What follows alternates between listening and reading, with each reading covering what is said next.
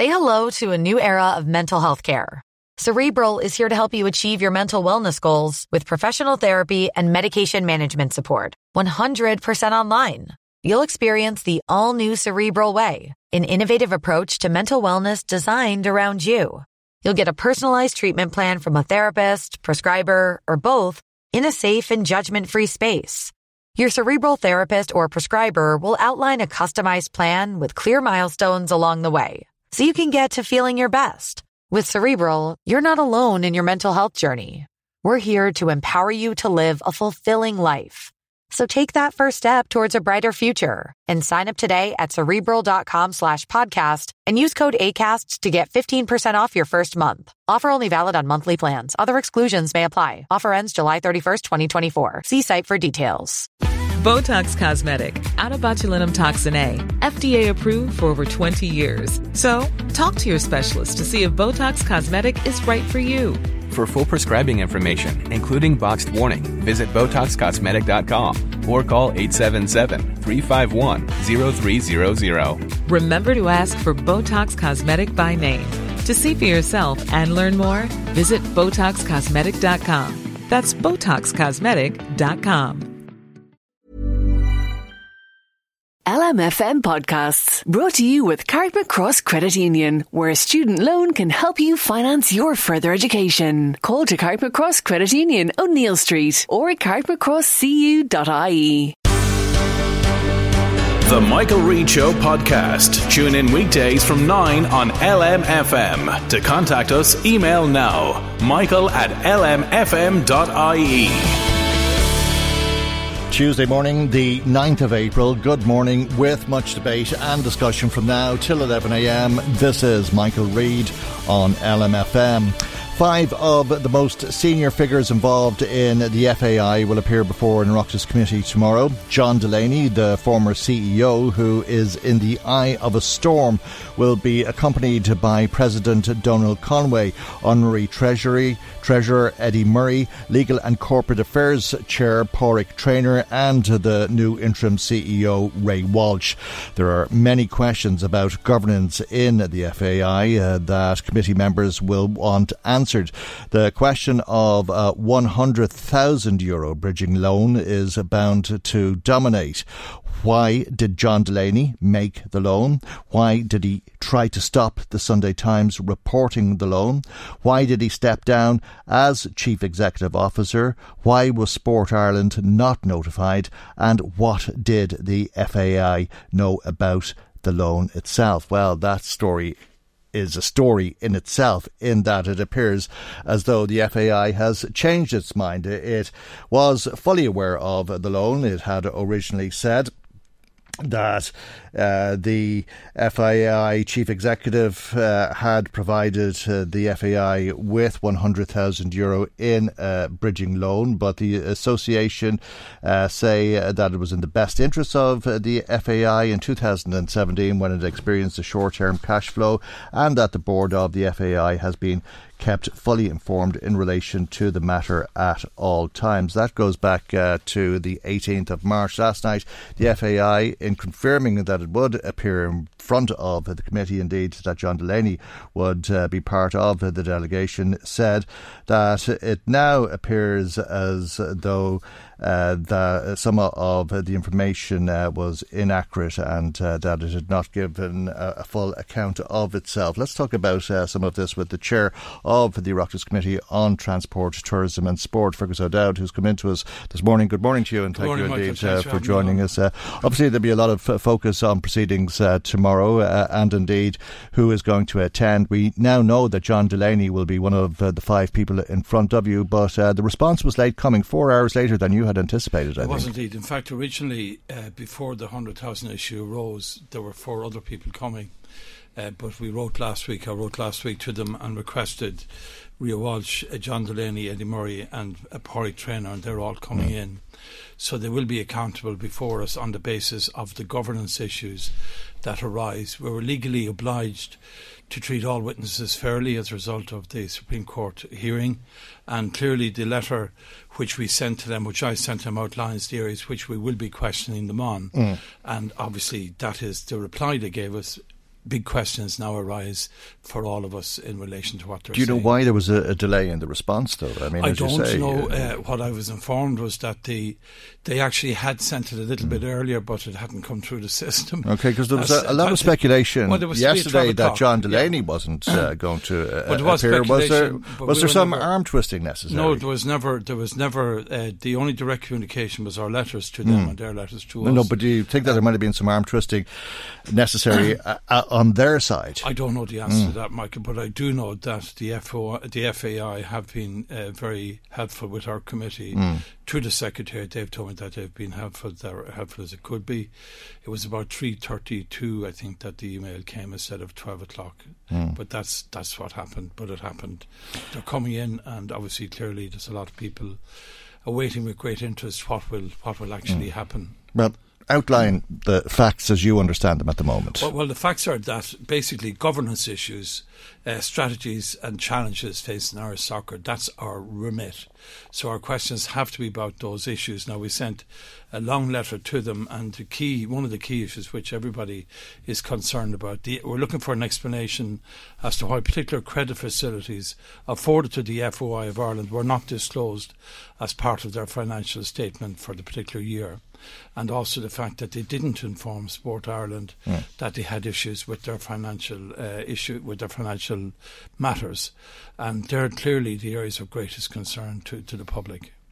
What about the statement issued by the F A I, F A I last night, uh, which said previous statements didn't reflect their level of awareness? Yes, they contradicted an, a statement made, I think, the eighteenth of March, mm. which said the board were fully aware. So that will be gone into in great detail tomorrow. Mm. Clearly, uh, they're pointing out that everybody, uh, if you read it, you can read it in different ways, that mm. everybody didn't know uh, about what was going on. That clearly seems to be the impression I'm getting, but they're the questions we will be asking them. Mm.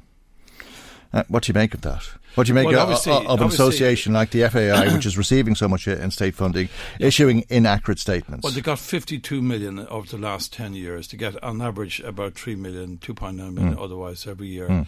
Clearly, it's a matter of great concern, but the committee, uh, we have to wait to hear what they have to say. We have to get the answers to their questions, Michael. Mm. That's what we'll be doing tomorrow, and clearly we have to do that in a fair, in a fair way. And uh, obviously, clearly, we'll be asking those very questions that you're asking me. Mm. Specifically, what do you want to hear from John Delaney? Well, I want to hear the whole story. It, yeah. it, the, the obligation is on them to be accountable to us on the governance issues. But as regards John Delaney, it is not about John Delaney. Mm. It's about due process. It's about the issues in relation to the money. He was the chief executive at that time, and clearly mm. his answers are hugely important. And his, actions, gover- and his actions need to be explained. Of course, of mm. course, Michael. There's, so, uh, listen, yeah. there's, there's, there's no... There's no hiding place mm. in this committee for anybody in relation to the questions we're going to ask. But the questions must be appropriate, must be fair, and they will be very robust, I've no doubt. Mm. Uh, do you think that uh, the explanation uh, that there was a cash flow problem, uh, that payments were deferred, payments were late coming in, uh, and that sort of thing, is a, a reasonable explanation, given what we know from Sport Ireland's appearance last week? Uh, and they said to you, if they'd come to us, Uh, we'd have been able to help out, or of we course, certainly yeah. would have tried to help out. Well, it, it seems very strange that uh, if an association like the F A I, which has, uh, I think, I think for over forty million is their budget in a year, needed one hundred thousand euros in a hurry, that they wouldn't go to a bank. And as Sports Ireland said, why didn't they go to them? They might have been able to give them additional funding. So they're, they're, they're hugely mm. important questions, uh, but we don't know what the answers are, Michael. What other possible explanations are there? Well, that's for them to say. Have you, know, you any idea? Have you, got, have you got your own thoughts on it? Uh, well, it's I'm not, not for me to speculate. I'm not necessarily asking you to share them. uh, well, I I think the point is this. As chairman, uh, the Supreme Court mm. uh, hearing states very clearly that the role of the chairman has to be seen to be fair and has to be objective. And obviously, clearly, that's my job. And, and tomorrow I will have to be seen uh, to make sure that the questions are put fairly mm. and that they're answered clearly. That's my job. Okay. Were you surprised when John Treacy said last week that he, he couldn't express his confidence. confidence? Well, I think I don't think he had any other choice because mm. they didn't. The, the clear matter is that the F A I did not inform Sport Ireland about the one hundred thousand, nor did they put it in their audited accounts, nor did they tell them that they had financial issues. So that's at the core of all of this. But it's not for me to judge today. It's for mm. me to have the questions answered tomorrow, Michael. And that's the difference between, uh, you know, what's going mm. to, what's happening in our discussion today and what will happen tomorrow. Mm. And I, I think it's probably right to say John Treacy didn't say that he has no confidence. He said that he couldn't couldn't say express yes. confidence. Yeah, well, yes, I mean, it's, yes, it's yeah. a matter of words. Yeah, uh, it's a matter. Of, but I mean, the well, I think is, I, I think you could interpret it to mean that the jury is out, and I suppose the jury will be sitting tomorrow. Well, Michael, I'm glad. Uh, I yeah. wish I had you on mm. it. I'm sure. mm. but, but what I mean is, tomorrow, in in all seriousness, yeah. uh, look, w- w- the questions will be answered, and obviously, sure, w- but. That, Just to give you the timeline, mm-hmm. uh, we're meeting at nine o'clock initially in, in, in committee to go through a number of issues. Right. ten a.m. we go public, and if, if it is needed, we're there up till six p.m. tomorrow evening. Everybody will be able to ask their questions. Members will have ten minutes in mm. each round. And obviously, clearly, there will be proper and appropriate breaks for the witnesses.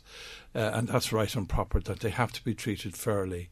And they, and, mm. and I mean, that's that's my job. And if I've done that, mm-hmm. if I do that tomorrow, I'll be, I'll, I, I, I would be pleased that I've discharged my duty mm-hmm. uh, as a member of the Oireachtas, to protect, obviously, the members and the right to ask questions, and also to make sure that witnesses are treated fairly. That is hugely important for, for the Oireachtas to do that. Mm-hmm. And I think that's, uh, you know, but I believe that we, we have the capacity to do that. We have the uh, we have the expert James Kavanagh, who's chairman of the Corporate Governance Ireland, is coming in to us uh, this afternoon to go through all the corporate governance issues. We've had uh, we've had intensive legal debriefing and briefing on everything. So the committee is exceptionally well prepared. We're very conscious that yesterday there was a Supreme Court hearing in front of five judges about how another chairperson and another committee uh, behaved in the Oireachtas and the legal challenges to that. And one thing we're not going to end up is in the is in the Supreme Court, as yeah. far as I'm concerned, and my members. Yeah, yeah, so that's why, to be fair, that's but it'll the, be very robust. That's the, the Angela Kearns no, case. Yeah, there, yeah. There's no questions uh, uh, uh, as mm. regards to audits on the finance. But, but when, when, when I said the jury is sitting tomorrow, uh, what I meant by that is that I assume the hope is that by the end of tomorrow's session, yes. everybody will be able to express full confidence in John Delaney and the entire board of the F A I. Well, I think that's the key question. That is absolutely the key question. And I think that unless and until Sports Ireland can express that confidence, uh, I don't think we can, because they are the people mm. who, regu- who regulate. Well, they're not official regulators. They mm. they, they do the governance on, on the funding. And just on that point, we Sports Ireland, we've arranged that they're coming in to us next Tuesday. So it's not ending tomorrow. Yeah.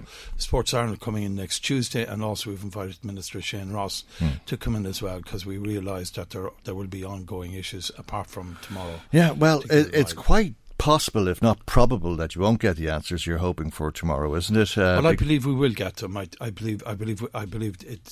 Like, like the list of questions that can be mm. asked are very comprehensive, and they're aware of that. They've replied mm. to some of them, not to all of them. But they, they um, may tell you that they're not able to respond to well, other well, questions. Let's see what happens, because yeah. there's two reviews underway: uh, a yeah, review by Michael, Grant yeah, Thornton sure, uh, and course. a review by Mazars, and yes. the response could be repeated over uh, and again tomorrow that we cannot answer that question until one or other or both of the reviews are complete. Well, what we're looking for, and it's here in black and white, an explanation as to why credit facilities afforded to the F A I were not disclosed as part of this financial statement.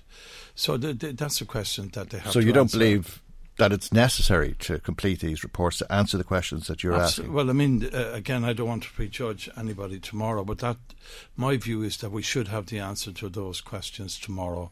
That's what this hearing is about.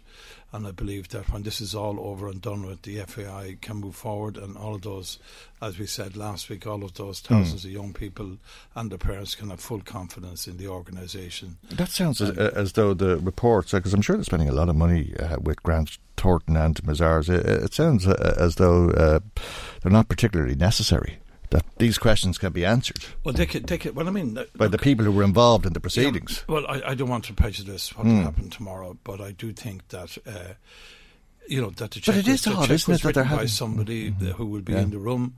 It was received by somebody else who would be in the room, and I don't see personally uh, you know, why mm. we can't have that explanation in the context of the questions in the relation specific to governance, questions, the governance, uh, yeah, the governance yeah, questions, yeah, mm-hmm. and that's the envelope into which those questions will be asked. Mm. It's up to the F- FAI and the individuals coming in to give their answers, but um, clearly, clearly, I would expect them to be clearly answered tomorrow. Mm. Yeah. Mm. Would you be concerned that these reports will need to be concluded before the F A I feels free to respond? Uh, I mean, well, if they feel uh, some sort of obligation towards the auditors uh, and give them time to do their work, uh, will that be acceptable? Well, that's that's a matter for the committee. I can't prejudge prejudge that, but my, my view, I think I've expressed it clearly. And in fact, in their narrative, uh, the narrative seems to have changed, as you said, mm. at the beginning, from it being a bridging loan to being other things, mm. and I think we have to go into that. Mm. We're obliged to go into that. The public want clarity on all those issues, and that's what we're looking for. Well, well, well, that, that has confused me, because in their statement they didn't refer to it as a bridging loan last uh, night. Uh, no. So, so how are they defining the money that went from John Delaney to the F A I? Well, this is a question, Michael. This is a question we'll be asking tomorrow, and uh, obviously I await their answer. Um, mm. And that's that's just the truth of it. We, we'll have to wait till then. It's not too it's not too mm. long away. It's just about twenty-four and a half hours, yeah. Michael. yeah. uh, mm-hmm. So, but uh, but like I mean, there are obviously very clear questions. Uh, the other point is that we must show respect for the witnesses. Everybody mm. is entitled to the good name, and it's my duty to ensure that, that obviously that. that witnesses are treated fairly and objectively, and that questions are asked, and there is accountability on governance issues to the Oireachtas, which is our duty to the public to get answers mm. on. Uh, and as we say, tomorrow may not be end, the end of the process. It, it, it won't it, be. No. It, it may take some time, but come the end of the process, yes, yeah, it will be necessary, whether that's tomorrow or in a month or six months from now, sure. it, it, it will be absolutely necessary for everybody to have full confidence in everybody involved in the F A I. Absolutely, there's no doubt mm. about that. I and mean, if uh, not, what does that mean? Well, I mean, I think sports... Would have an impact well, okay. on, their, on their funding. Well, well, that's the other issue. Sports Ireland said last week that they would be very reluctant indeed uh, to cut back on their funding. Half of the funding for the year has already been given. The normal process then that during the year they get twenty-five percent more, and then after they send their budgets in towards the end of the year to get the other twenty-five percent. Um, so like the, the question is, if you cut their funding, you cut sport for young people, mm. and nobody wants that to happen. I don't want it to happen. Uh, I don't believe the F A I want it mm. to happen, and the only way to deal with that is to ensure that Sports Ireland have full confidence in mm. them, and if they have, well, then obviously the committee will have. Okay, and just what about this other issue, um, the fact that John Delaney stepped down as chief executive and uh, assumed this yeah. new ro- role of executive vice president. Uh, that followed a report that was commissioned by the F A I, but Sport Ireland told you they were not uh, aware that that report was commissioned, and they only found out after the event. That's right. We got a copy of it yesterday, but we don't know the date it was commissioned. We don't know what it cost. We don't know when it was delivered to the board. So there are a lot of questions about that report as well, uh, which we will have tomorrow. So it's going to be a long day, and Hopefully and why Sport Ireland wasn't notified? Of, co- of course, oh yes, of course. And I mean, why, Sports Ireland were and left why in the, the structural dark. Change was made before. It was, it was announced before. It was announced before there was any communication to Sports Ireland, and clearly they're, they're huge questions, Michael, mm. um, and and. Uh, You know, I keep telling you we're going to get them answered tomorrow. Oh, yeah. Well, yeah, hopefully yeah, we yeah. will. No, absolutely. And yeah. we'll be very conscious mm-hmm. of, of, of uh, the public out there mm. who have a huge, huge interest in it. Uh, there's a huge interest in this. Mm. And I think it's important that, that we, as members of the Oireachtas, uh, work as a team and, and show, you know, democracy at work and transparency and accountability from our witnesses, and, and also uh, due respect to those witnesses. Uh, because of previous uh, committees which ended up in the Supreme Court, so mm. so it's it's a, it's a, it's not a tight line or a fine line to walk, mm-hmm.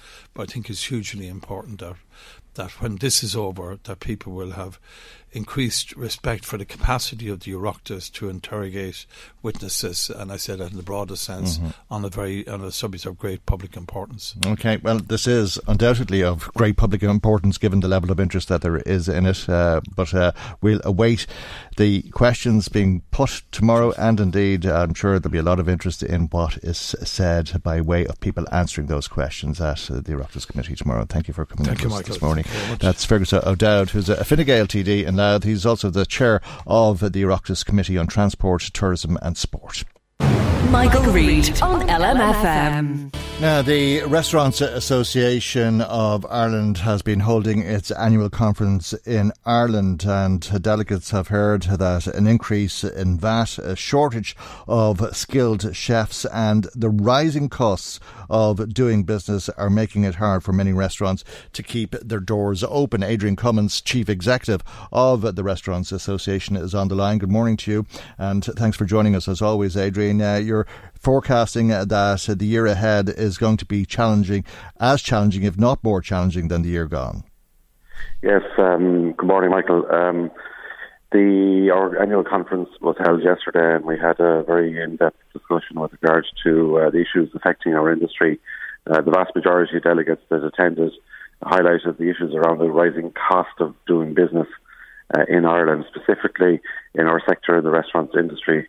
Um, the V A T increase of fifty percent increase in the V A T rate on the first of January is not helping our sector, because um, many many businesses aren't able to uh, pass it on. They have to absorb it within their own uh, or their own business, and uh, we're we're seeing that uh, one restaurant a week is closing because of the increase in the V A T rate already. Okay, uh, do as many open? Um, obviously, there is openings in, in our industry, uh, but we've seen that the vast majority of closures is in rural rural Ireland, and uh, this is a bit, uh, an area of concern for us. We've, our membership has asked us to highlight this as a matter of concern, uh, and also the area of the shortage of skilled labour, which we've uh, spoken about on the show many of the time. Uh, we've put forward proposals to the government to try and help our industry around the area of work permits and speeding up the processing time for work permits for our industry also. It takes far too long to get a work permit uh, for somebody that wants to come in to work as a chef into Ireland, and uh, that, that needs to be alleviated uh, with a matter, matter of urgency. And why is it so difficult to get staff from, let's say, the not just Ireland, but the twenty-eight European countries? Well, chefing is a very skilled uh, profession. Uh, it takes a minimum of four years to train as a chef. And because of the growth of tourism, not just in Ireland, but right across Europe, um, there is a huge increase in the area of hospitality and tourism. And obviously, to have a have a restaurant, uh, you need to have a chef to oper- operate it. And uh, we've spoken to our European colleagues in France, Germany, right across Europe. They all they also have a shortage of skilled labour, where we're now competing for uh, international labour coming into into Europe, specifically around chefing. So if you're a chef and you're you're outside the European Union, you want to come to Europe, uh, it, your your work permit will take about six weeks in uh, Germany or France, but it takes about eighteen weeks in Ireland. So um, we're at a disadvantage straight away, because the uh, employee would like to come to, to Ireland. They're not going to. They're going to give up. They're not going to bother coming to a country that's going to take about eighteen weeks to process their application. Four or five months, uh, in other words, which uh, undoubtedly is a, a long time. But uh, the point is uh, that no matter where you're from in the world, you can come and live and work in Ireland if you're a qualified chef, I take it. That's correct. And uh, it's not that we have uh, uh, hundreds of uh, work permits. We actually... Uh, For last year, we only issued two hundred sixty work permits for chefs that wanted to come to Ireland. Um, and that, for me, is only one-third of the quota that has been allocated to our sector in April of last year. So, you know, we have a long way to go. Um, everybody is crying out for staff. Um, we're, and there is other issues that have been raised at our conference. One issue is around the area of provision of accommodation for for staffing. So everybody knows that there is a, a crisis in, a, in accommodation. Mm. Uh, rents are skyrocketing. So we were saying, we said we have put to, put forward a proposal that for if you're a business and you'd like to uh, renovate uh, or have a staff house for for for staff and provide accommodation to them as part of their package, well then maybe there might be an opportunity to look for some sort of tax relief on a short-term basis in high rent pressure zones that might help uh, alleviate or give some sort of solution to the uh, rental crisis in this country. Can you provide a- accommodation uh, as uh, part of an overall package uh, if you're recruiting somebody? Some uh, businesses do, but the problem that we're finding is the businesses can't find accommodation at the moment to provide as part of the package, mm. um, and, and this is uh, this is right across, um, specifically uh, in, in major urban areas like Dublin, Cork, Galway, Limerick cities, and then that that goes out into the into the countryside in tourist hotspots during the during the summer, where you may have Airbnb operations where you use it was. a long-term rental for employees, but it's now turned into a short-term rental for Airbnb, specifically on tourism. Now, we, we're trying to give some give an opportunity to the government here. This is a this is where you bring the private sector uh, or employers into, into the into the fold to provide accommodation for staff, but give them some sort of tax relief on it, and on a short-term basis in a strategic uh, um, way about doing doing it, where you have it in specifically in high rent pressure zones. Would you be giving a, a, an advantage uh, to migrants in a pressurised housing market? Well, what I would be saying is that this is for all all staff, and uh, whether or, uh, or all employers that would like to avail of it, not just for international staff, it's for uh, people that just want to want want accommodation close to where the, their, their their work is, mm.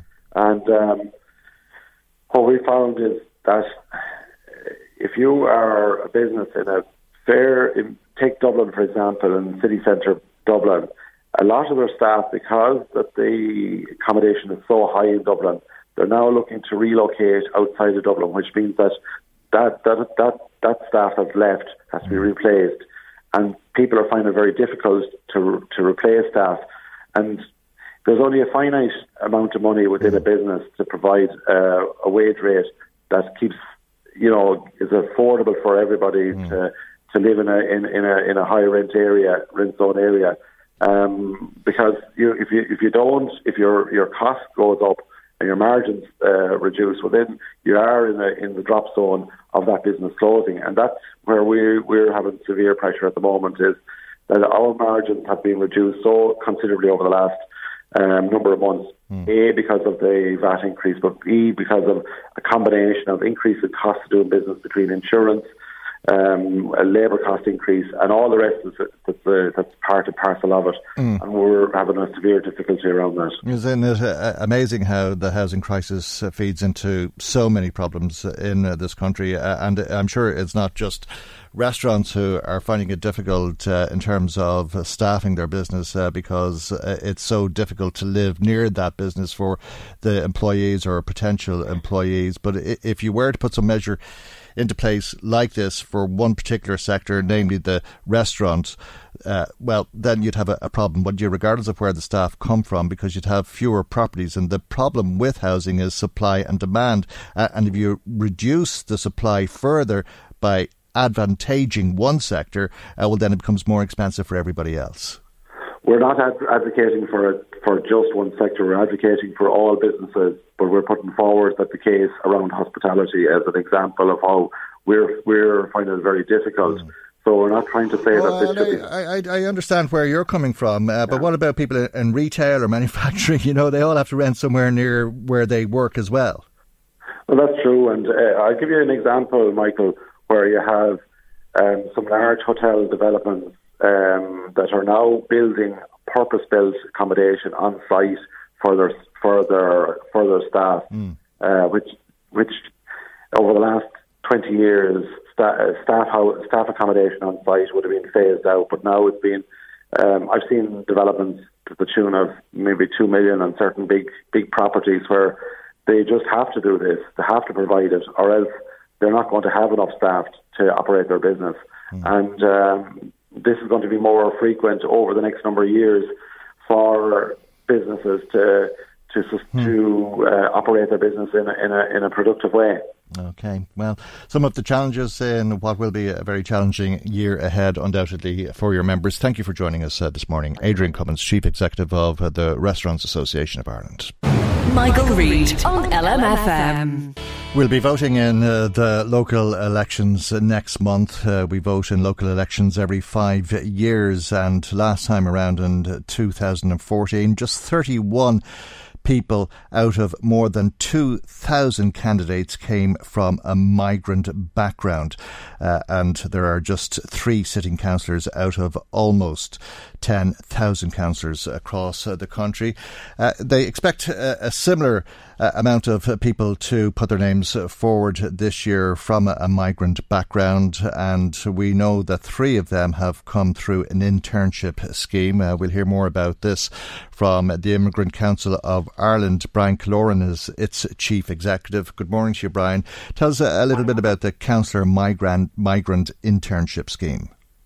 Well, basically the idea is to try and bring people from a migrant background closer to the Irish political system. So as you rightly said in your introduction there, in our in Leinster House and in Dáil Éireann um, and in local politics, there's a very low, if not tiny, represent- representation of people from a migrant background. So what this internship scheme did was focus on local politics, focus on local councillors in local election in, in um in local authority areas, whereby somebody from a migrant background who's interested in politics, wants to learn more about what the system looks like, mm. could intern with them over four months and, you know, shadow them effectively, go to council meetings, go to do the, the day-to-day business, the nitty-gritty of local politics and learn all about it. But also so that councillor themselves could learn about, you know, the issues that somebody from a migrant background may face, so that they, it kind of enriches the whole process. And from our from the internship scheme, you know, we're very positive kind of feedback from both sides, from the councillors themselves and the interns, that everybody learned a huge amount about it. So really it's about making mm. those kind of local contacts and those local relationships. And there were five interns, were there? There were five. We had fourteen people interested. fourteen people signed up, um, but we were only able to place five. It was a bit of a struggle to get the councillors on board, but thankfully since we launched the report yesterday, we've had lots of councillors coming towards uh, us kind of saying, if you're doing this again, we'd love to get involved. But there's a bit of momentum behind mm. it. And three of the five, as you, um, as you rightly mentioned, um, as you said uh, earlier on, that came through the scheme are now actually running themselves in the mm. local elections coming up. So that's pretty cool, um, and that's great to see. And hopefully we'll see some better representation after the local elections. All right, because from the councillor's point of view, uh, you were providing staff uh, effectively, so odd to think uh, that they weren't taking up on that offer. Yeah, well, I guess it, it's it's one of those things where we're starting at a very low base. So we're starting at a kind of a, a level where so few of our councillors are people from a migrant background, um, that a lot of councillors may not be aware of the issues that migrants face. And, and mm. it kind of takes an organisation like ourselves maybe to bring people together. And that's kind of the role we try and play, is say, listen, contact the councillors and say, we've people that are interested in interning with you. Mm. They want to learn more. Okay. They want to see what the work is. Um, so it's about building those relationships. And I, th- I, mm. I think we've, we've had a very good start through this project. Okay. Well, of the nine hundred forty-nine councillors, uh, five took interns on. Uh, perhaps it will be more next time around. One of them was Anne Campbell, a Sinn Féin councillor in Louth. Uh, what can you tell us uh, about that experience? Well, I think um, she spoke yesterday at the launch, actually, and one of the things she described was that um, the perspective that Adam, who was with her, brought to the situation uh, was invaluable to her, because it was something, it opened up a whole new world for her in terms of even relationships. You know, she described yesterday um, that she got to attend, Adam is a member of a church, and she got to attend the church and met a whole lot of new friends through this church and going to a church service which lasted for three hours on a Sunday morning. The African churches tend to go a bit harder in terms of their, you know, the time and duration they spend in the in the in the ceremonies, um, but also that Adam did great work for for them through a project that she's looking at about, you know, local facilities. So, so that the ability to have somebody there who takes a particular project, ran with it, and now is giving them great kind of research and data that they can use in their advocating on policies at a local level was of, of tremendous use to them, you know. And she mm-hmm. and Adam remains involved with her now at the moment as well in kind of her campaigning coming up to the next elections as well. So it's kind of about kind of forging relationships and, and actually having something good come out of it. And I think that's overwhelmingly what was found as part of the internship scheme. Okay, and I suppose uh, politics should reflect the world we live in, and if it achieves that, the politicians and the political landscape should reflect the people who live in our world. Absolutely. Well, like, as I say, we've had twelve percent of the population in Ireland are people who are non-Irish citizens. And if you count those who are naturalised, it's a higher percentage, you know. But mm. just look at our political structures and look at all our kind of the elements of public life, even the Gardaí, all those other areas.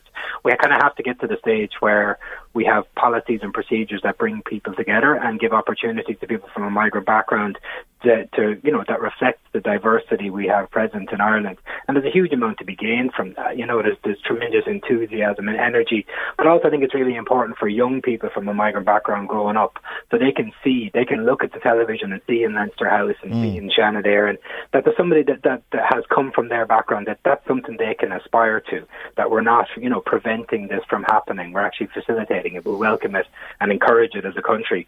So I think all these processes... Is that what we should be doing? It's being suggested this week uh, that we're overstretched by A I M two, and Pater Tobin telling us yes yesterday that it's having a, a significant impact on, on housing and other services uh, that government is failing to provide. And because the government is failing to provide that, perhaps we should look at the level of immigration to this country. Well, one of the things that I would say is that we, we do have already quite a restrictive immigration system in Ireland. You know, we're members of the European Union. We have freedom of movement. Freedom of movement isn't an absolute right. You mm. can move to another country to work. You can move to another country to study. You can move to another country if you're financially independent, which most people aren't.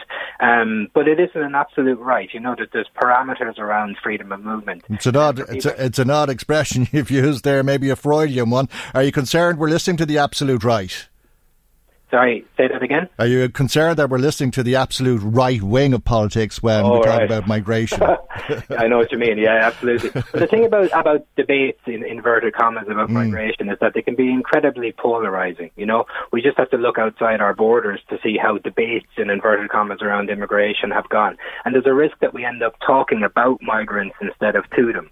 You know, migrants are a part of the fabric of Ireland, and overwhelmingly, you know, I could show you research hand over fist that shows the migration brings positive benefits to Ireland.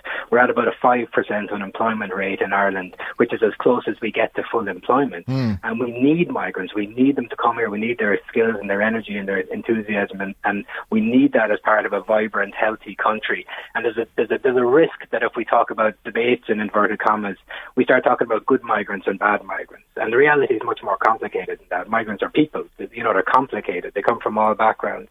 But we don't have a bad migration situation in Ireland.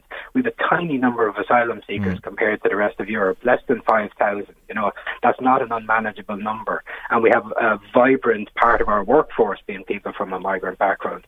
So we need to be very careful when we go into the area mm. talking about debates. What exactly are we debating here? Are we debating whether or not migration is good or bad? Because migration is a reality. Well, or are, are, are we debating pulling out of uh, some of the international programs uh, that we are signed up to uh, and uh, the international obligations that many of us uh, believe we should fulfil? Well, I think, you know, that is the, the slippery slope we get into when we start talking about, you know, um, you know, whether or not our international obligations are serving us as well. And overwhelmingly, we can see, like, being part of these treaties and being part of international, you know, projects like the European Union and like freedom of movement are for mutual benefit. Ireland has benefited hugely from this. And it's about reciprocal kind of behaviour between countries, saying no one country should be overburdened. We need to figure this out together as an international community and have migration be planned for and invested in rather than just reacting to it all the time or okay. being surprised by migration happening. So I think the thing is there is a national conversation going on about migration. It's going on in Leinster House. It's going on in local communities.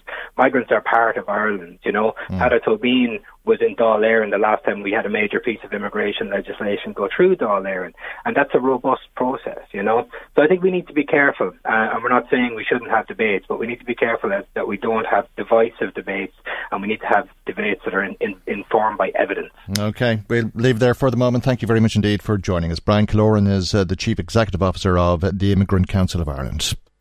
Michael, Michael Reid on L M F M. Let's find out what you've been saying to us. Marie Kearns uh, joins us with some of the calls and text messages that have come to us this morning. Good morning to you, Marie. Good morning, Michael, and to all our listeners. Paddy was in touch. He was listening to your interview at the top of the programme with Deputy Fergus O'Dowd concerning that Oireachtas uh, committee tomorrow meeting of the, the Oireachtas Committee on Sport, isn't it, mm-hmm. that the F A I are going before. And he's saying that a- answers are needed as to why Mister Delaney gave the loan, that there is a need to get to the bottom of the reason for it, and he's hoping that that will uh, be done at the Oireachtas Committee. Mm-hmm. Uh, Sean says, would it not have been worse if the F A I had given Delaney a loan rather than the other way around?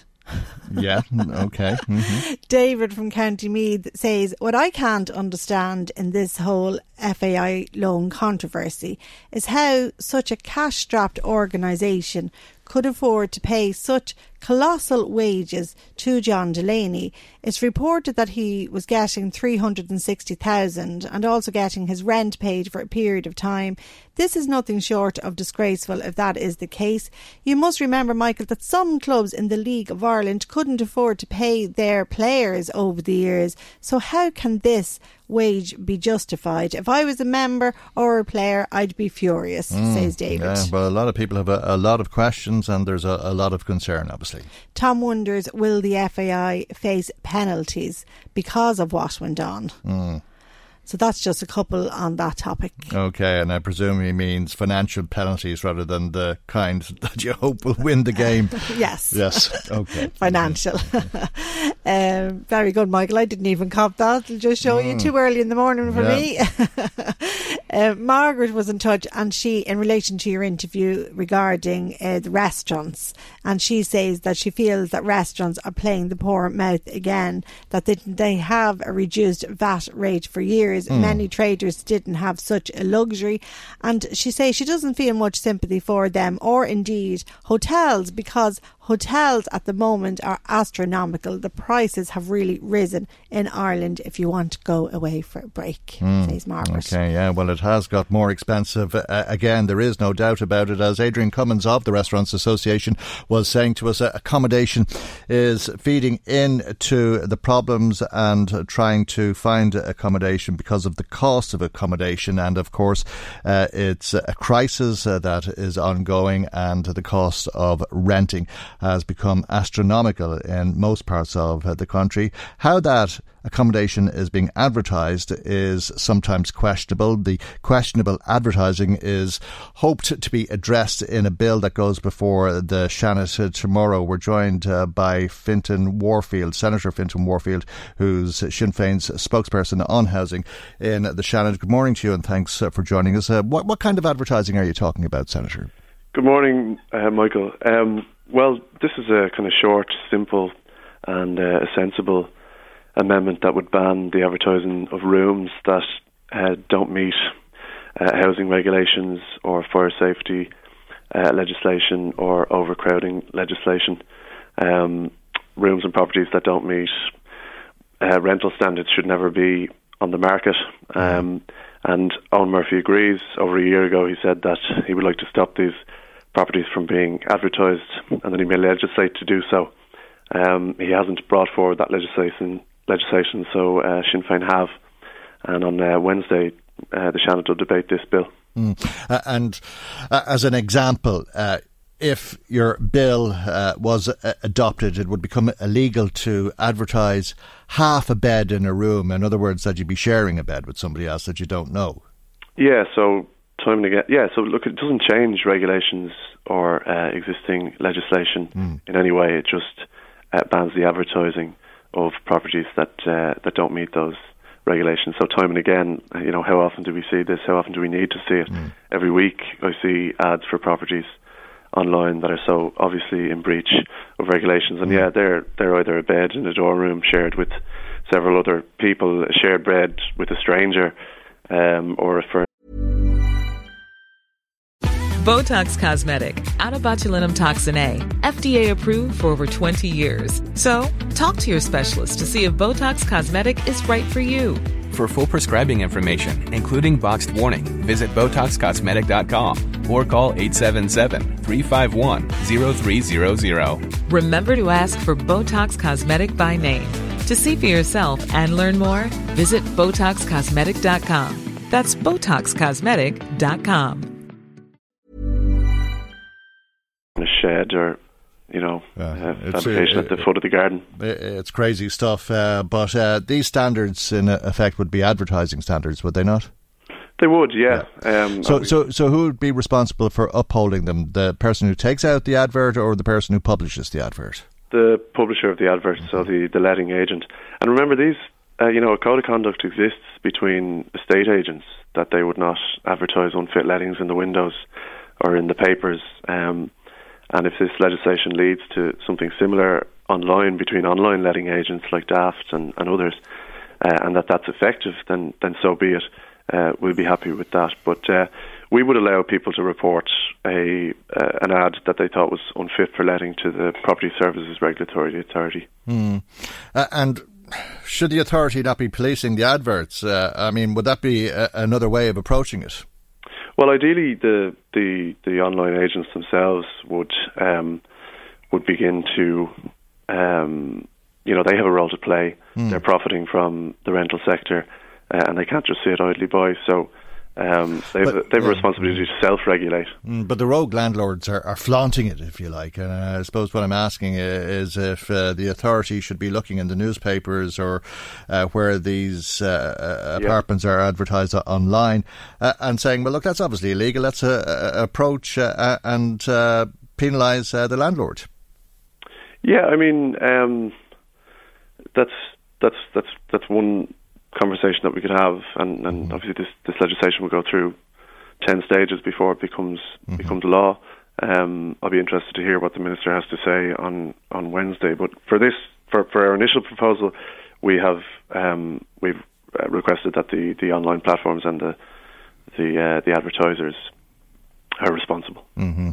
And effectively stop advertising something that is illegal, in this case, uh, accommodation that doesn't yeah. meet the standards. All right, we leave it there. Thank you indeed Thanks uh, very much, for Michael. Joining us. Thank you very much, Senator Fintan Warfield, uh, Sinn Féin's uh, Shannon spokesperson on housing. Now, let's go back uh, to some more of uh, the comments. What else have you got for us there, Marie? Yes, a couple of comments in relation to your interview with Deputy Pather Tobin yesterday.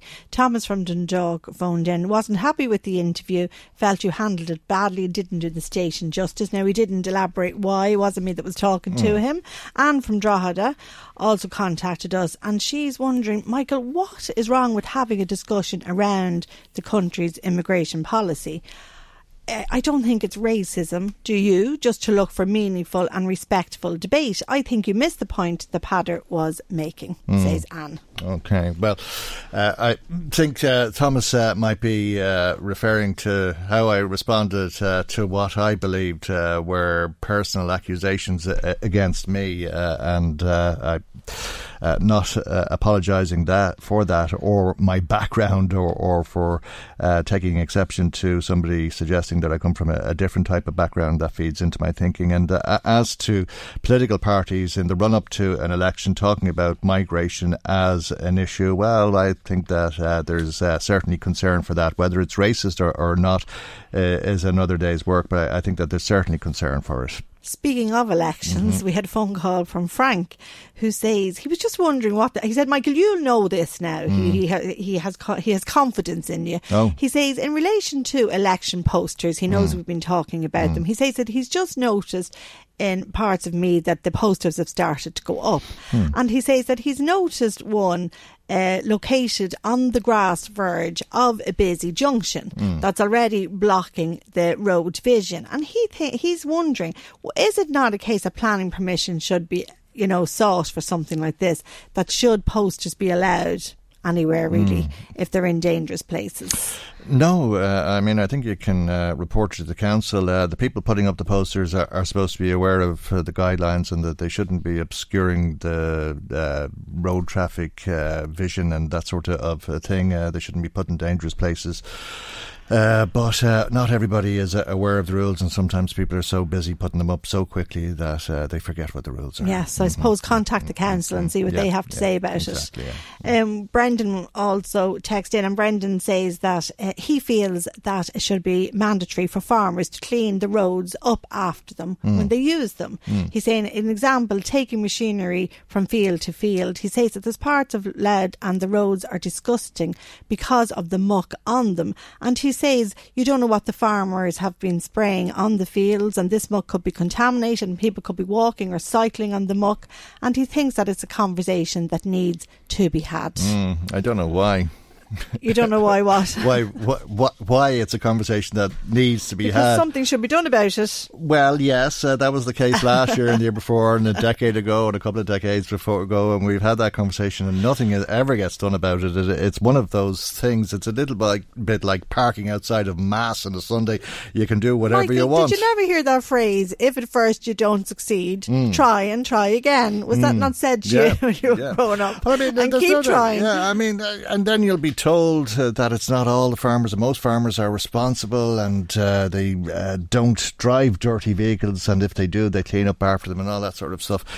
Uh, you get nowhere with it. I think I, I, I got worn out by that conversation a long time ago, but he's right, of course. The, the main point he's making, I think, is absolutely right. Anybody who litters our environment, whether that's the public road or whatever, whether it's muck off the tires on your tractor or whatever it is, uh, obviously it's wrong.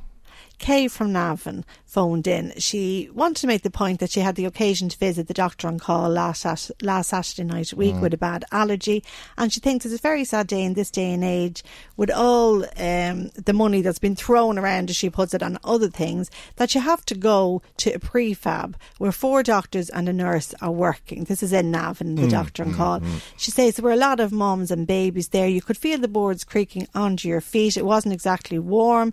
The professionals there are working are fantastic, but the conditions that they have to work work under and the conditions that the patients have to sit in, it's just not good enough, okay. she says. Okay, maybe so. I, I, I think it's a great service myself, but okay. Oh yeah, no, mm-hmm. she's not mm-hmm. complaining about the service, thinks mm-hmm. the service is absolutely mm-hmm. fantastic. It's that they have to be in prefabs, and feel sorry for the four doctors and the nurse that have to work in those conditions. Okay. All right. All right. Thanks for that, Marie. Thanks to everybody who has been in touch with us. If you'd like to add to what's been said, as always, we'd love to hear from you. Our telephone number is one eight five zero, seven one five, nine five eight. Michael, Michael Reid on L M F M. Now let's uh, go to Dundalk. Uh, that's where Lisa Smith would like to go. Lisa Smith, as you know, a, a native of uh, Dundalk, once uh, member of uh, the Irish Army, worked on uh, the government uh, jet. Uh, became Muslim, radicalised uh, and went to Syria and lived in Raqqa for a while. She said to, to the Mail on Sunday in that interview that we heard part of yesterday, the only thing I did was come here, and if that's my crime, like a lot of other people's for coming here and realising I made a mistake. Uh, she said life was like back home. This is in Raqqa where she lived uh, for some time. You get up in the morning, go shopping, get your stuff, come home, cook your dinner, clean your house, uh, and uh, very like living in Dundalk, uh, which uh, obviously uh, is uh, where she would like to return, uh, but uh, it's not all the same. Uh, she said that's why we came here, you know, no alcohol, no prostitution, no gays, no anything. And for me, I really liked to live in the Islamic State because I never got to see any of this. Uh, let's uh, gauge uh, the mood locally with Sinn Féin councillor Rory Ó Murchú and Conor Keelan, who's a Fianna Fáil councillor. Good morning to both of you, and thanks uh, for joining morning, us. Mike. Uh, uh, obviously, uh, everybody in Dundalk, if not everybody in the country, has an opinion on Lisa Smith at this stage. Rory Ó Murchú, what are your thoughts? Well, my thoughts are um, this is a woman from Dundalk. She obviously made a dreadful mistake in this sense. I don't think there's anybody would stand over her decision to go out and join ISIS. Um, but there is a two-year-old child involved, and the Irish government has said, you know, as an Irish citizen, they are looking to take her home. Now, there are varying views in relation to this. There are people who are completely against it.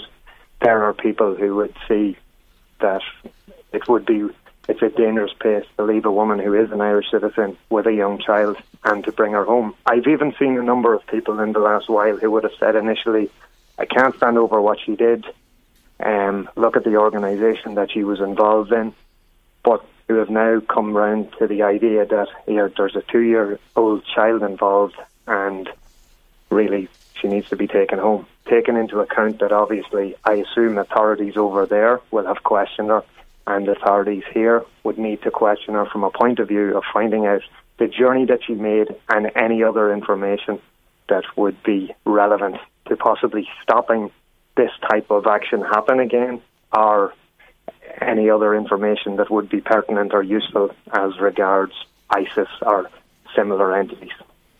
Mm, uh, and uh, should she come home uh, after being assessed uh, and live as anybody else does, uh, a free and normal life, uh, in other words, in this country, or should she uh, be monitored uh, by Gardaí?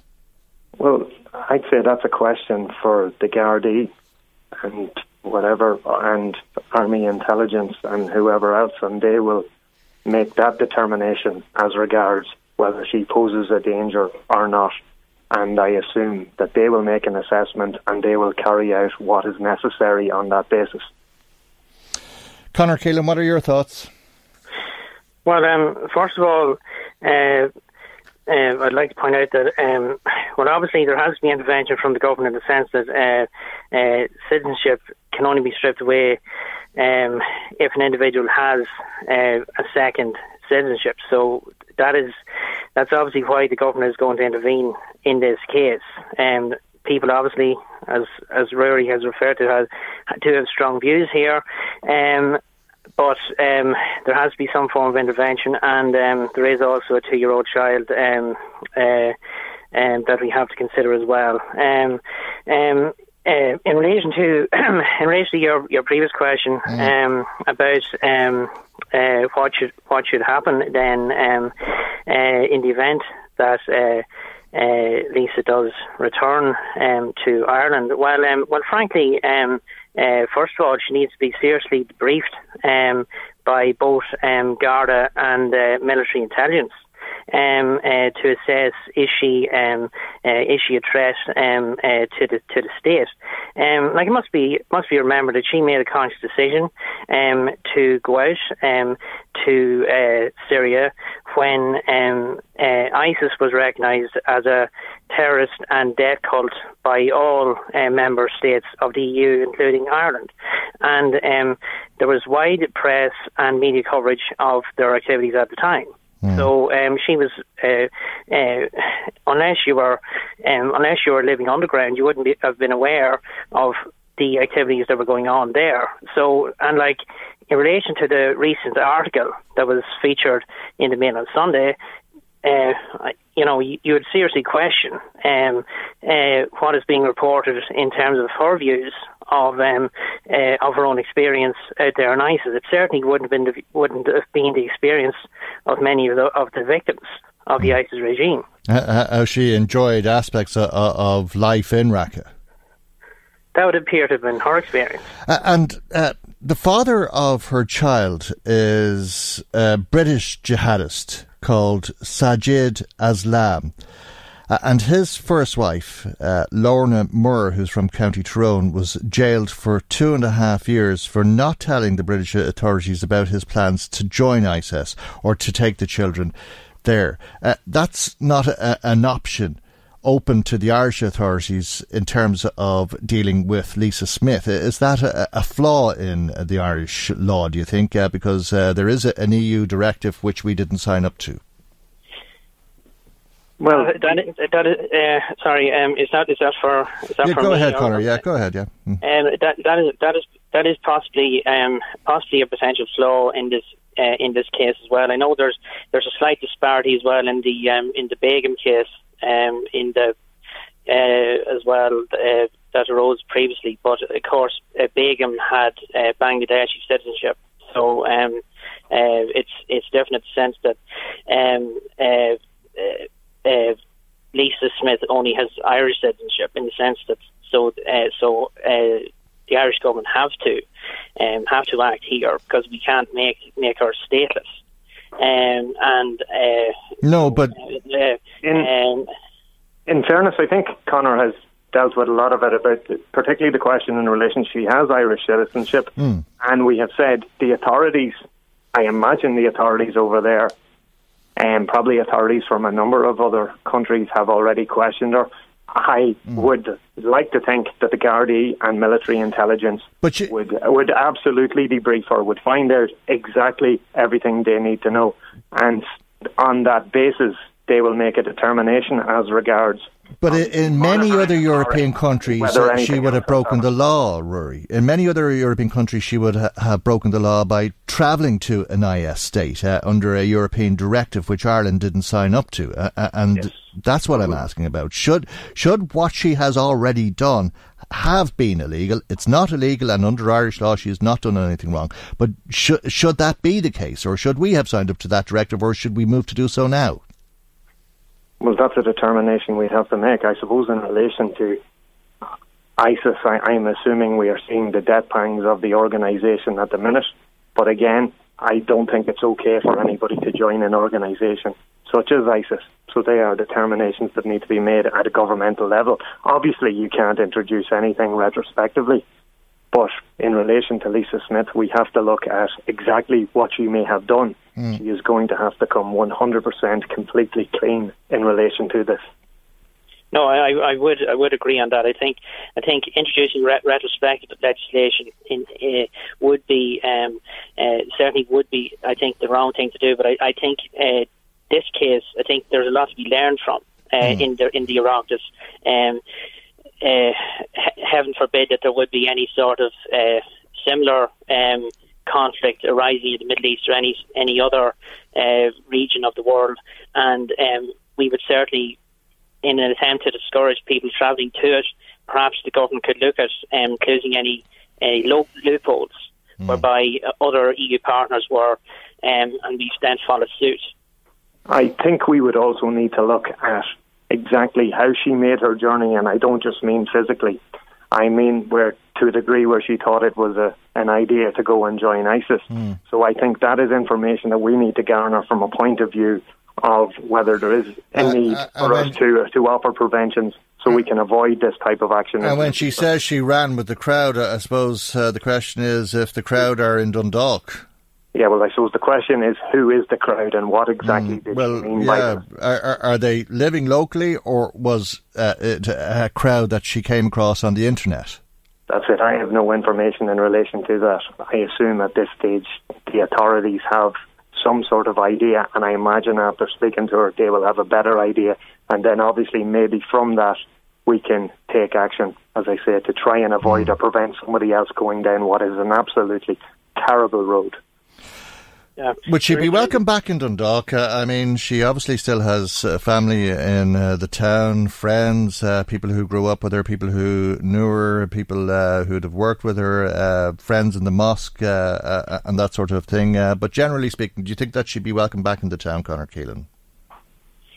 Um, I uh, look, um, I, I, uh, I, I haven't, I haven't met many, um, I haven't met many representations, to be honest, calling for um, calling for swift re- repatriation.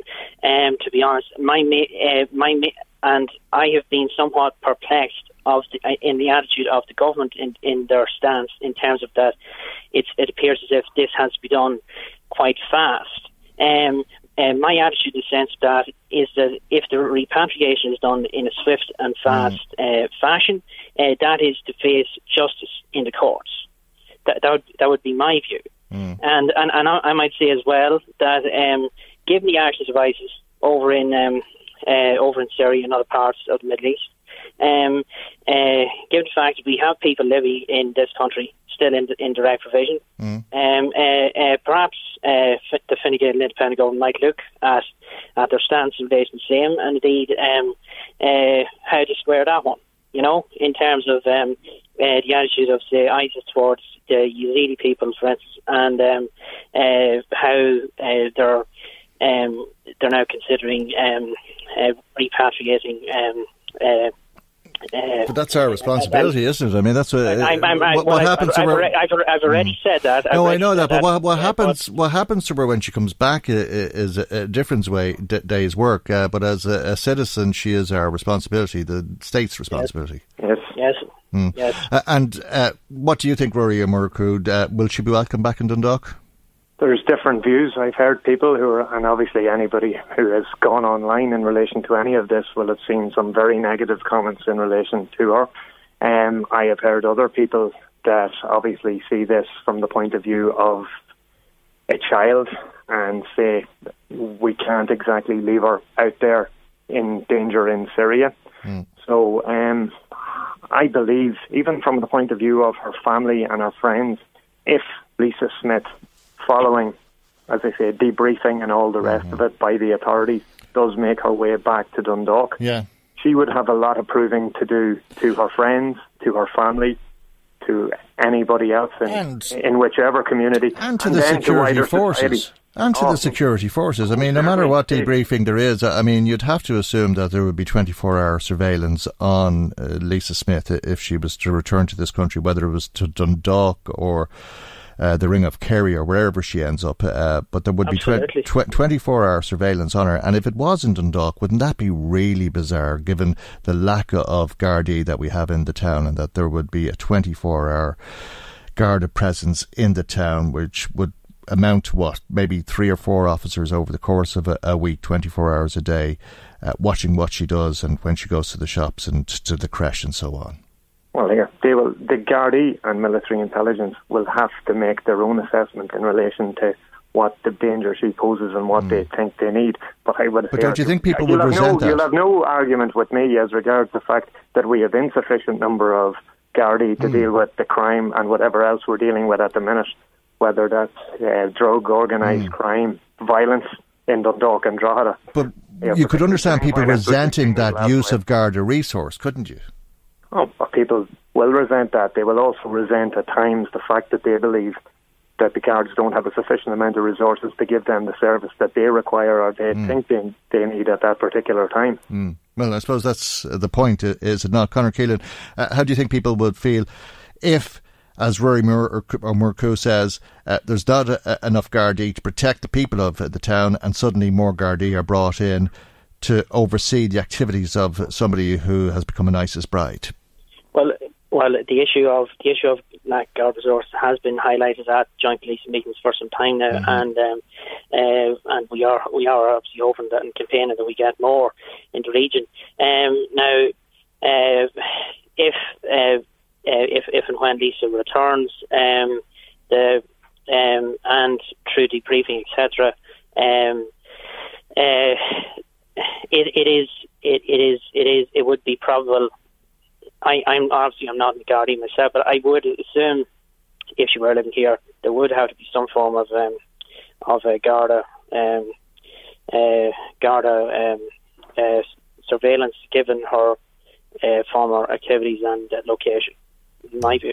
Uh, And, yeah, and uh, well, I mean, I that, that, that, would, that, would, that would be a call, yeah. uh, you know, given well, our... I think people would demand it. Be, uh, they, yes, yeah, yes, they mightn't like it, but they, they would demand uh, it, I think. It would like she, she, is, she has served She has served on the government jet, mm. for, for for instance. She has been, uh, she has been, um, uh, she is a former serving member of the Defence mm. Forces herself. Mm. She, is, she has access to uh, to potential, um, uh, she's, there's, there's p- potential intimate... Um, Uh, security knowledge that she has gained access to her, in her own capacity. Mm. So, as I said, she, she needs to be fully, uh, fully military debriefed uh, uh, from by both uh, Garda and military intelligence when she um, when she does return uh, okay. back to this country. In any case, all right. Listen, we leave it there for the moment. Thank you both very much indeed uh, for joining us uh, this morning, Conor, Conor Keelan, Fianna Fáil councillor in Louth, and Sinn Féin's Rory Ó Murchú. Now, if you're in County Meath, more specifically in the Woodlands Estate in Rathdown, we've been asked to advise you that there will be disruption to your water supply up until about four o'clock this afternoon, is due to a burst water main. Michael Reid on L M F M. We're all familiar with how the hole in the wall has been replaced with nothing more than a hole in the wall, and the machine taken away on twelve occasions in recent times by gangs using diggers. But who are these gangs? Well, an exclusive story on the front page of the Irish Daily Mirror reveals the raiders behind these A T M robberies. Pat Flanagan has the story. Pat is a senior reporter with uh, the Irish Daily Mirror and a columnist with uh, the paper. Good morning to you, Pat, and uh, thanks morning, for Michael. joining us. Uh, tell us about your report today. Yeah, we have had of, uh, on good information that there is uh, paramilitary involvement, um, dissident Republican groups. We have it from a, a former provisional I R A man. He's been involved in the, in the uh, Republican movement since the nineteen, late sixties, actually. Uh, but he's, uh, he's he's come away from all that now. But he's good information, and he he is, you know, not maybe not all of the of the raids, but certainly some of them have a paramilitary involvement. Uh, you can see this by the level of precision. I mean, the, the, especially the one in Castleblaney last uh, last Wednesday, last early hours of Wednesday morning.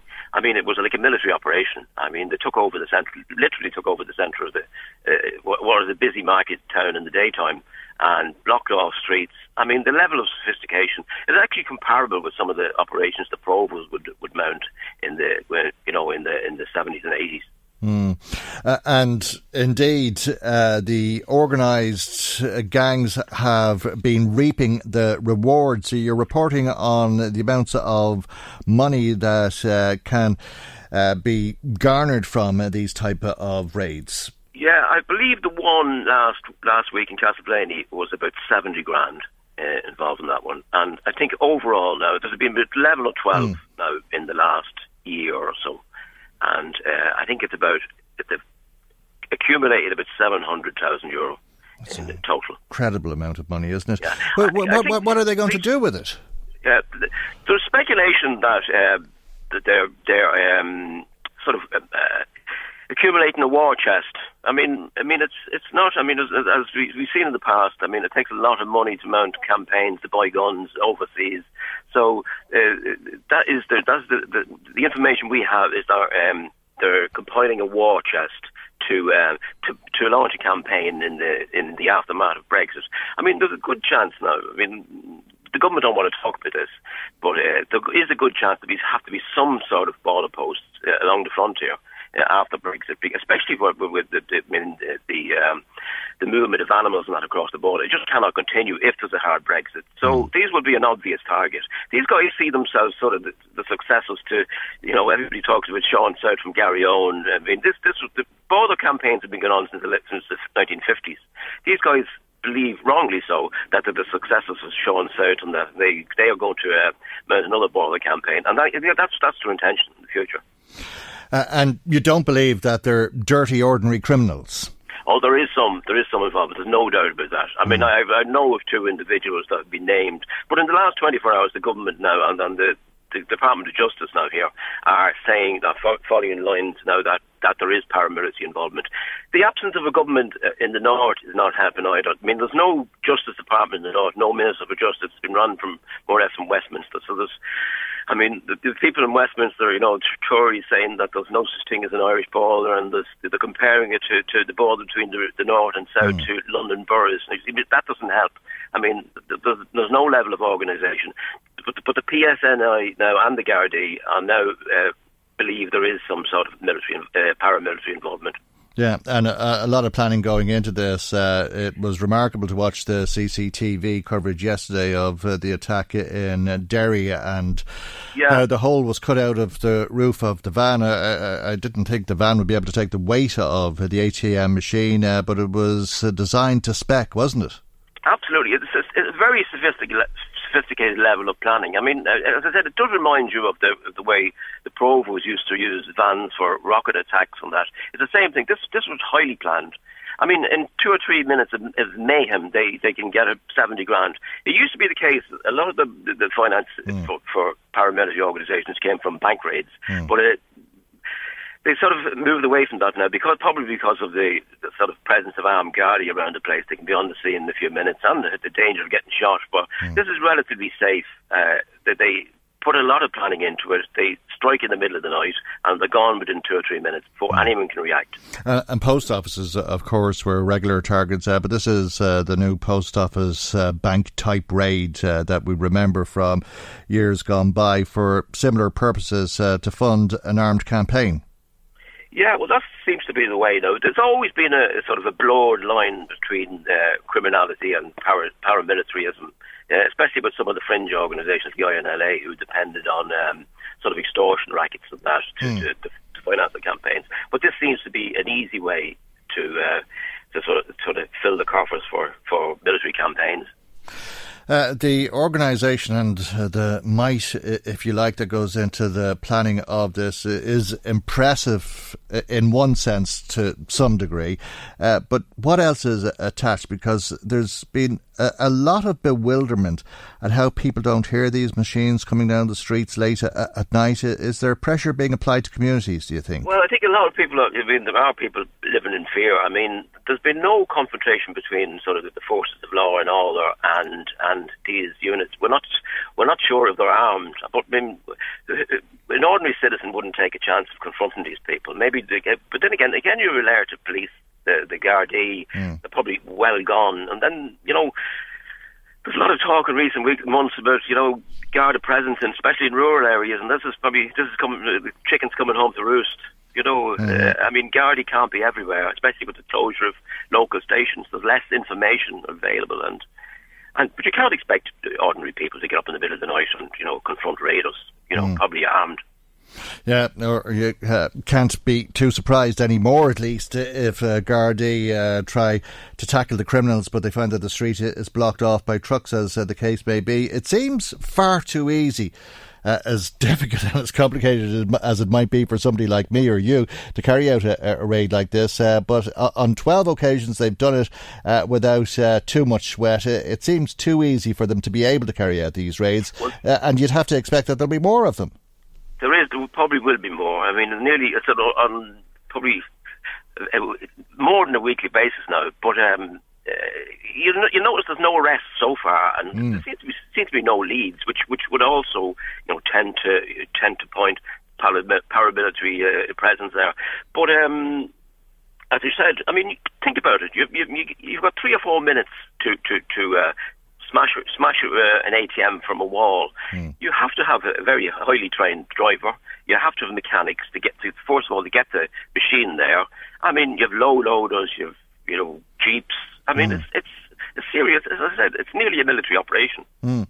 Uh, and you have to have an A T M, and therein lies one of uh, the concerns, because if they keep this up, uh, well, they can't keep replacing the machines and uh, keep uh, replacing the money that was in them, uh, and it may be a, a situation where there won't be A T Ms. Well, this is the, this is the problem, especially in rural areas. I mean, people are totally dependent. I mean, branch uh, bank branches have been shut, post offices are gone, so the only access to cash uh, for a lot of people in the, in, the, in, in rural areas is the uh, A T M, usually in the filling station. But I mean, what what kind of business person would what business person would want to, to put themselves at that level of risk? I mean, mm. the, the building's just demolished, and you know, insurance premium premium through the roof. I mean, it. If you get to the situation where people don't want a A T M in the premises. Mm-hmm. Uh, and uh, there's uh, no doubt uh, in uh, your mind or in the mind of uh, your source, uh, the former member of uh, the provisions that you were talking to, that this is a dissident operation uh, and it's uh, for uh, arming the dissidents uh, uh, in the aftermath of Brexit. Absolutely. Uh, I can't, I couldn't, you know, say every one of the uh, raids were uh, had a paramilitary involvement, but certainly some of them have. And they, they're probably cooperating with criminals as well. I mean, as I said, the line is very blurred between criminality and some of these paramilitaries. OK, Pat, we'll leave it there. Thank you very much indeed uh, for joining us uh, this morning. Pat Flanagan, senior reporter and columnist with the Irish Daily Mirror. Michael, Michael Reid on L M F M. Time now, as is usual, around this time on a Tuesday for our weekly visit to the Garda Crime Desk. As usual, there's a number of incidents Garda you're investigating locally, and perhaps you can assist with those investigations. Garda Tara McManus of Drogheda Station joins us for the report this week. As I say, there's a number of incidents uh, to report on, but there's a common theme this week, and if there's a message from uh, the Garda Crime Desk uh, this week, perhaps it's to think about home security. We've a lot of burglaries uh, to report on. The first of these in Kells. Morning, Michael. Yeah, the first one we're going to talk about is one that happened in a place called Tuberalton, um, outside Kells, and this one happened last Tuesday afternoon, uh, the second of April, at about half two in the afternoon. Now, this one is quite sinister in that two males enter that house uh, pretending to be plainclothes detectives, and they stated that they were checking the area for counterfeit notes. Now, they managed to get into the house and um, I suppose trick the occupant, who was an elderly man, uh, where they went to the bedroom and managed to steal um, a large number, or sorry, large handful of cash. So I suppose just to, to make people aware, if, if guards do call to your house and they're they're plainclothes guards, you can ask to see their I D, and they are obliged mm. to carry their Garda I D with them and are more than happy to show you that I D. Um, but, you know, not to allow these people into your house until you're one hundred percent sure they are who they say they are. And it is a, a criminal offence in itself to impersonate Absolutely, a member of a yeah, Garda Síochána, isn't it? Absolutely, so, I mean, there's a, a number of crimes wrapped up in one there, but obviously the burglary, one that you're hoping to get information on, which may lead To, to solving the other aspects of it. Uh, another burglary, as we say, there's a, a lot of burglaries uh, this week. The next one in Navan. Yeah, this one happened at Ross, just outside Navan, and this one happened um, on Tuesday as well, last week at about nine o'clock in the evening. Um, a break-in to a house there, um, a television, a, a fairly large flat-screen television taken from that house, and damage done to the rear of, of the property. Um, now, nine o'clock at night at this stage, it's almost nearly bright at nine o'clock. So again, perhaps if people have noticed anything or saw anything there last Tuesday evening, the Gardaí in Navan would like to speak to you. Okay, Dunshaughlin is uh, the town for the next uh, report of burglaries, two of them in fact. Yeah, this is a new estate that's been built in Dunshaughlin at the moment, the Willows, and uh, I think these houses are all vacant, but there was a number of houses in the same area all broken into on the one night. Common theme among them all, they all had their gas boiler, the hob and the oven taken. Um, so obviously these would be new appliances that haven't been used yet. So perhaps if members of the public are approached or see these things, maybe mm. up on Dundee or on any of these other um, selling websites over the next couple of days and weeks, uh, they might just keep in mind that the chances are that they could be actually stolen from this particular property in the Willows in Dunshaughlin. The Gardaí in Dunshaughlin would like to speak to anybody who saw that happening uh, overnight last Tuesday night into the early hours of Wednesday morning. Okay, it is curious and quite specific. Mm. Uh, and uh, a lot of burglaries so far in Meath, uh, but this uh, obviously uh, is not unique uh, to Meath, and the report uh, this week straddles both counties. Uh, we're into Louth next, and another burglary, this one in Dundalk. Yeah, this one happened on the Carrick Macross Road in Dundalk last Thursday. Now, this one happened at one o'clock in the afternoon, uh, where a male was actually observed running from that property in Willow Grove on the Carrick Macross Road. Um, a quantity of jewellery taken from a house, and um, when the guards arrived on the scene, they saw that the back window had been smashed. So, I mean, you know, these are not particularly skillful um, criminals. Mm. They're, they're smashing windows and, and they're causing significant damage and also creating a bit of noise. So, again, if you hear that sort of stuff in around your neighbour's garden, you know, don't assume it's okay. Always check. And there's no problem with ringing the guards. If it is a false alarm, that's fine. We're more than happy to attend.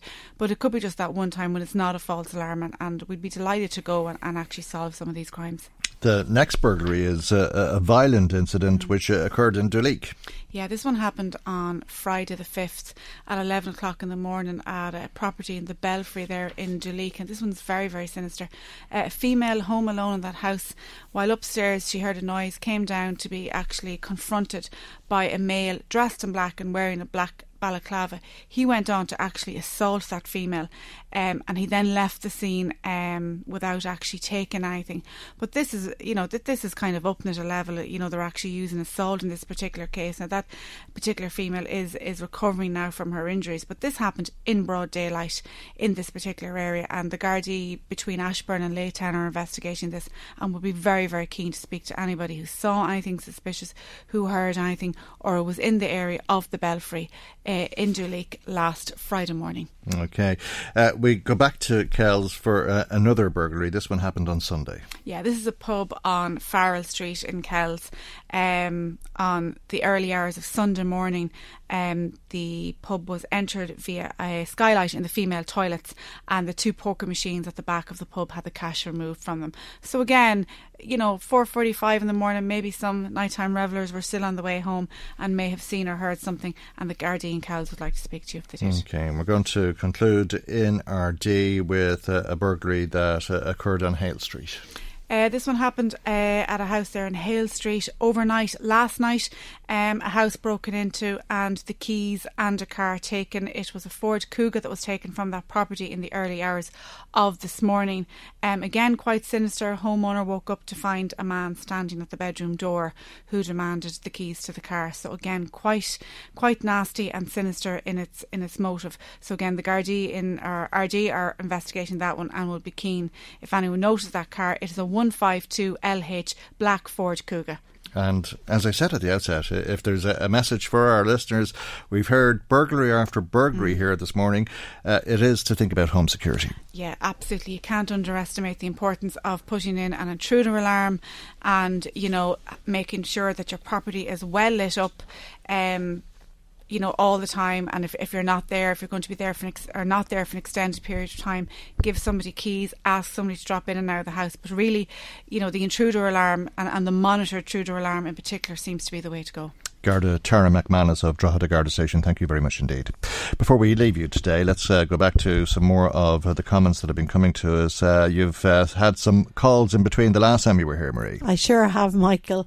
And um, just on election posters, I'm sure mm. we're going to be talking about them for the next while. No, no, but we won't. No, Colm no. contacted us to say that. No, uh, we won't. Don't threaten me with that. Political parties shouldn't be allowed to put up any posters, as they are a form of littering, and the money should be used for more important work. We are living in two thousand nineteen in an era of modern technology. Putting up posters hasn't or never will change a person's mind who they are going to vote for. No, it will. It's time. Would it change your mind, Michael? maybe, maybe, yeah. yeah. It's time for our leading parties to change this ludicrous waste of time. We have changed a lot more of our valued traditions mm. already. We have to have a referendum. Will we have to have a referendum to change mm. this one? Colm is wondering. Uh, yeah, I don't know. You you, you might, but I, I don't think uh, it will change. Uh, and I think it would be a retrograde step if it, it did. I think you'd see far lower turnouts for elections and that sort of thing. Frank phoned in and says that he feels that Uh, those who are running for elections should have more cop on than to put uh, a poster up where it's blocking mm. somebody's vision at a junction. Yeah. Now, it has to be said, mm. sometimes it's not them that go mm. out. They, mm. they might get somebody to do it for uh, them. Yeah, but yeah, still and all. And I mean, that is a point, and I think that's the conversation that we need to have. How many posters, where, when, uh, and uh, how they're produced, what they're manufactured from, and uh, what they're put up with, and if everything is taken down afterwards. But that's a, another day's work, and that has to be the final okay. say in our programme, because our time has run out. God willing, we'll see you for our next programme tomorrow morning at nine a.m. right here on L M F M. Good morning. Bye-bye. The Michael Reid Show podcast. Tune in weekdays from nine on L M F M. To contact us, email now, michael at l m f m dot i e. L M F M podcasts brought to you with Carrick Macross Credit Union, where a student loan can help you finance your further education. Call to Carrick Macross Credit Union, O'Neill Street, or at carrick macross c u dot i e. Botox Cosmetic, out of botulinum toxin A, F D A approved for over twenty years. So, talk to your specialist to see if Botox Cosmetic is right for you. For full prescribing information, including boxed warning, visit Botox Cosmetic dot com or call eight seven seven, three five one, zero three zero zero. Remember to ask for Botox Cosmetic by name. To see for yourself and learn more, visit Botox Cosmetic dot com. That's Botox Cosmetic dot com. Join us today during the Jeep Celebration event. Right now, get twenty percent below M S R P for an average of fifteen thousand one hundred seventy-eight dollars under M S R P on the purchase of a twenty twenty-three Jeep Grand Cherokee Overland four by E or Summit four by E. Not compatible with lease offers or with any other consumer incentive offers. fifteen thousand one hundred seventy-eight dollars average based on twenty percent below average M S R P from all twenty twenty-three Grand Cherokee Overland four by E and Summit four by E models in dealer stock. Residency restrictions apply. Take retail delivery from dealer stock by four one. Jeep is a registered trademark.